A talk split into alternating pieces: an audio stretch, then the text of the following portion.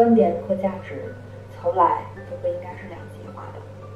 大家是不是经常说听到这个性格决定命运？如果你想知道什么影响了性格，性格又怎么样影响了我们的生活，是不是真的决定了我们的命运？这本书《性格拼图》就可以解决我们这个历史大问题。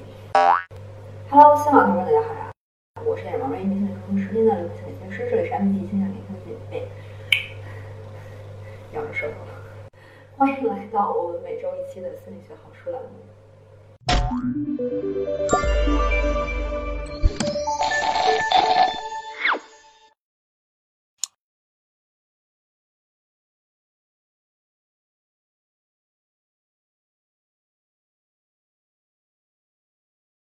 不知道大家有没有和我一样的感受哈？就是有时候觉得自己挺内向的，然后多人去聚会什么的，尤其是不想和陌生人或者不太熟的人打交道。但是有时候又觉得自己还挺外向的，完全不介意上面讲个 APP 啊，或者说，呃，有时候特虎的就呃跟陌生人聊一些东西什么。就比如我有时候在那个我们那个小区门口碰见保安或者。呃，碰见我们那个收废品的大爷，然后就特别喜欢跟他们开两句玩笑什么的，就觉得分裂的，有时候特内向，有时候特外向，所以就也凌乱哈，不知道自己是外向的人还是内向的人。而且有的时候呢，一些看起来非常外向的人，他就坚持说我其实自己是一个性格很内向的人。比如说郭德纲老师。就说自己是一个非常内向的人，那到底什么是内向，什么是外向呢？那《性格拼图》这本书的作者塞尔维亚洛可能就认为，我们表现出来的这种能言会道啊、不怯场啊、善于思考这些特征呢，它只是区分呃内外向的一个重要的线索，但是并不是关键。其实关键还是在于说你这个精神能量的营养来源到底是什么。精神能量是什么呢？就是一种我们去控制我们的感觉啦、情绪啦、意志啦的一种能量。它就像是一个呃存储的账户，不仅有存入，你还可以取出。比如说我们这个精神能量的账户，它很多的时候，我们就会感到快乐，这个世界都是美好的，会有很多的动力。但是呢，在你精神能量的这个账户都快没有余额的时候，那你肯定就没有办法专注，然后注意力非常的差，然后整个人特别颓废，特别的丧，感觉做什么都没有动力。所以，那从这个非常核心的地方去区分的话，如果我们能从独处的过程当中获得精神的能量，那你就是偏内向的人；如果我们能从社交中获得正能量，那我们其实就是偏外向的人。我相信这个知识点，大家应该在很多的这种科普里边应该都看到过了哈。呃，那现在就用这个知识点来判断一下自己到底是从什么地方获取能量来源的呢？当然，你可能会说，有时候是读书，有时候是社交。那其实人本来就不是，就像我开头说的，什么都不是两极分化的一个状态，只不过说，呃，它会有一个倾向性，可能大部分时候表现出来的一个习惯。嗯，会更接近你这个天平往那边偏了那么一丢丢。嗯，但是为什么要知道自己这样的一个区别，以及你从哪儿获取能量？它可以很好的去帮助我们在能量低的时候，更精准的去找到你可以快速有质量的去收回你能量的这个方式。比如说哈，我之前呢一直对自己有某种误解，我一直觉得我是完全内向的人。就是要通过内在这种自我相处、独处来获取能量的人。当之前我对自己有这样错误的认知的时候呢，那我就常常用这样的方式来给自己充电嘛。但是发现这个电吧，充到一半就充不上去了，感觉后劲儿不太足。后来呢，就是我在不去想我我到底是一个什么样的人，我就自己现在觉得想干什么我就去干，然后。我我就追踪了一些我的记录，就发现哈，我在真的需要充电的时候吧，是需要社交的，就是可能需要跟很多人，然后说很多话，然后把自己那种就是脑子里边过剩的，然后太跳的那些想法，然后都释放出来之后，啊，我才能安静下来，才能放松下来，才能呃睡个好觉，才能变得专注。就比如说。我现在要养成一个什么新的习惯，特别搞笑，就是我在家的那个书桌呢，会有四个设备，我的电脑啊，我忘了录音了，不好意思啊，就是录到现在呢，我发现我没有录音，我后半程录音吧，对不住大家，刚才那些有好多是自由发挥的，所以没有办法再重新录一遍。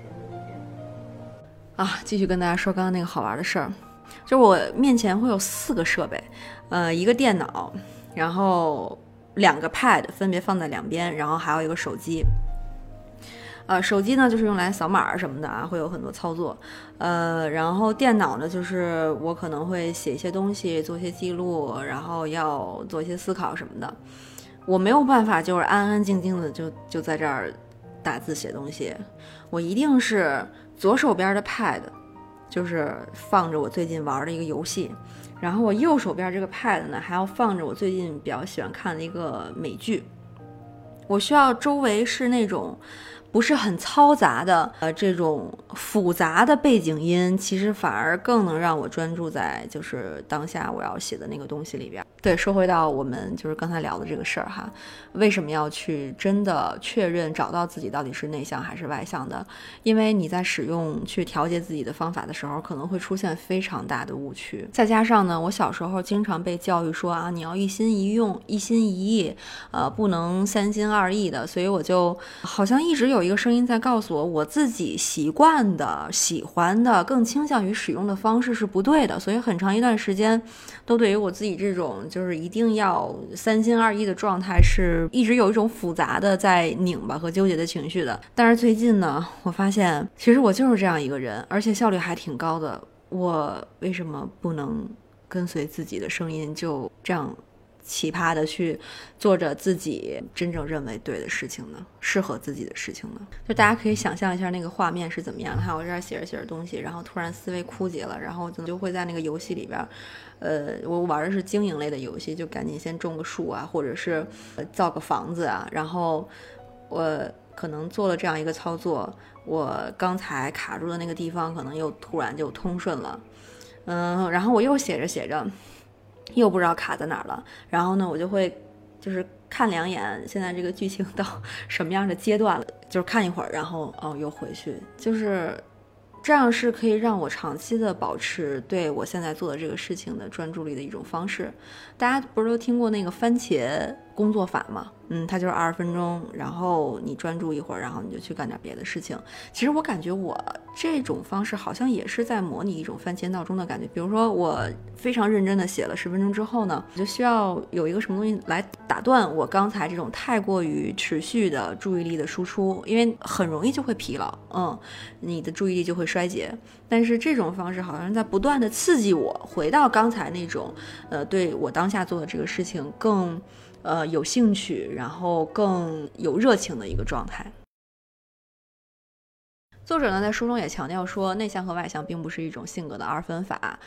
我们肯定不是不是外向就是内向，它更像是一个连续体。我们经常会说是一个谱系的感觉嘛，就是最左边是内向，最右边是外向。你可能是在这个上面任何一个点都是有可能的。那如果你是更靠近中间的，呃，不管你是更靠近内向还是更靠近外向，其实都是偏一个偏混合的一个状态。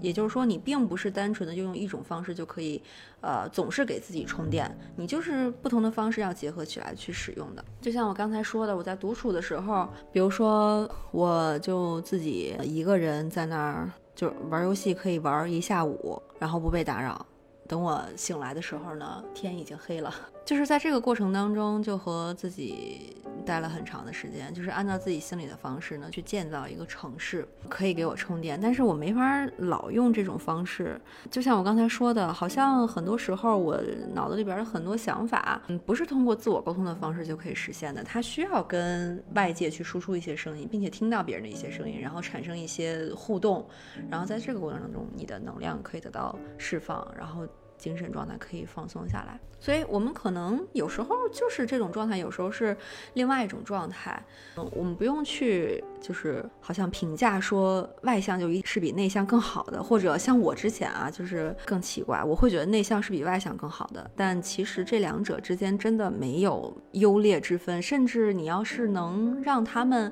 在合适的时间互相打配合的话，反而是一种可以实现更平和的状态、更平衡的状态。然后对于你自己的潜力的挖掘也是更有效率的。就比如说这本书呢，就为我们总结了，呃，内向和外向各十大优。缺点，我们一起来赏析一下。内向的十大优点呢，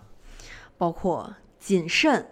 自我探索、专注、善于倾听、安静、善于分析、独立、持之以恒、擅长写作、有同理心。大家如果有刚才我提到的哪个内向的优点，可以在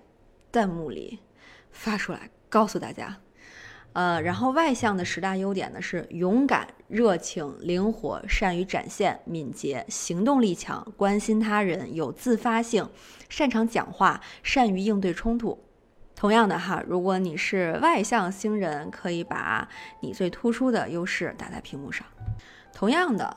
内向和外向其实都有自己的劣势，嗯，也是我们需要去分类去关注和注意的地方。比如内向的十大缺点呢，可能就会有胆小、过于注重细节、易受刺激、被动、逃避、过分理智、自我否定、固执、孤僻、害怕冲突。然后外向的十大缺点呢，就有轻率、马虎、缺乏耐心、过度展示自我、攻击性强、冲动、自我中心、容易分心、自我回避、压迫感强。如果大家还是不知道自己究竟是更偏向内向还是外向呢？那这本书的作者呢，在最后还给我们，嗯，做了这样的一个小量表，然后大家就可以去测试一下自己究竟是属于什么方向的吧。嗯，这个量表感觉不是特别多哈，我回头呃会把它就是截图或者是重新打印一下，然后放在那个公号的文章里边。我还是建议啊，大家如果对这个方向感兴趣，可以去买书来看。但是如果觉得就是小小好奇一下的话，到时候可以做一做这个测试。最后老规矩，我们从评论里抽一个用心写下留言，送出这本书。如果大家有希望我来推荐的书的话，可以在评论区留言哦。还有文字版，还有刚刚那个测试音频版，欢迎关注公号“安慰姐心理学”或者“回心理学”，好书就可以收到啦。最后不要忘记三连打卡，我们下期见，拜拜。